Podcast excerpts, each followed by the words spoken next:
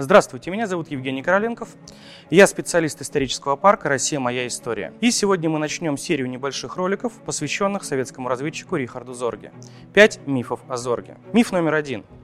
Сталин отказался обменивать разведчика. Дело в том, что для Никиты Сергеевича Хрущева, популяризатора Рихарда Зорге, было необходимо э, демонизировать своего предшественника и в том числе приписать э, Сталину бесчеловечный отказ обменивать выдающегося советского разведчика, что, собственно, и привело якобы к смерти Зорге в плену. А дело в том, что группа Зорге была арестована в тысяча девятьсот сорок первом году. Чуть позже выходит статья в японских газетах, в которых сообщается об казни этой группы. Но реально Зорге жил еще более двух лет в плену в японском. Поэтому, собственно, Ставка сама не знала о том, что разведгруппа Зорге до сих пор существует. Опять же, интересный момент. Гитлеровское командование требовало у японской стороны выдать им разведгруппу Зорге, в том числе и Зорге в частности.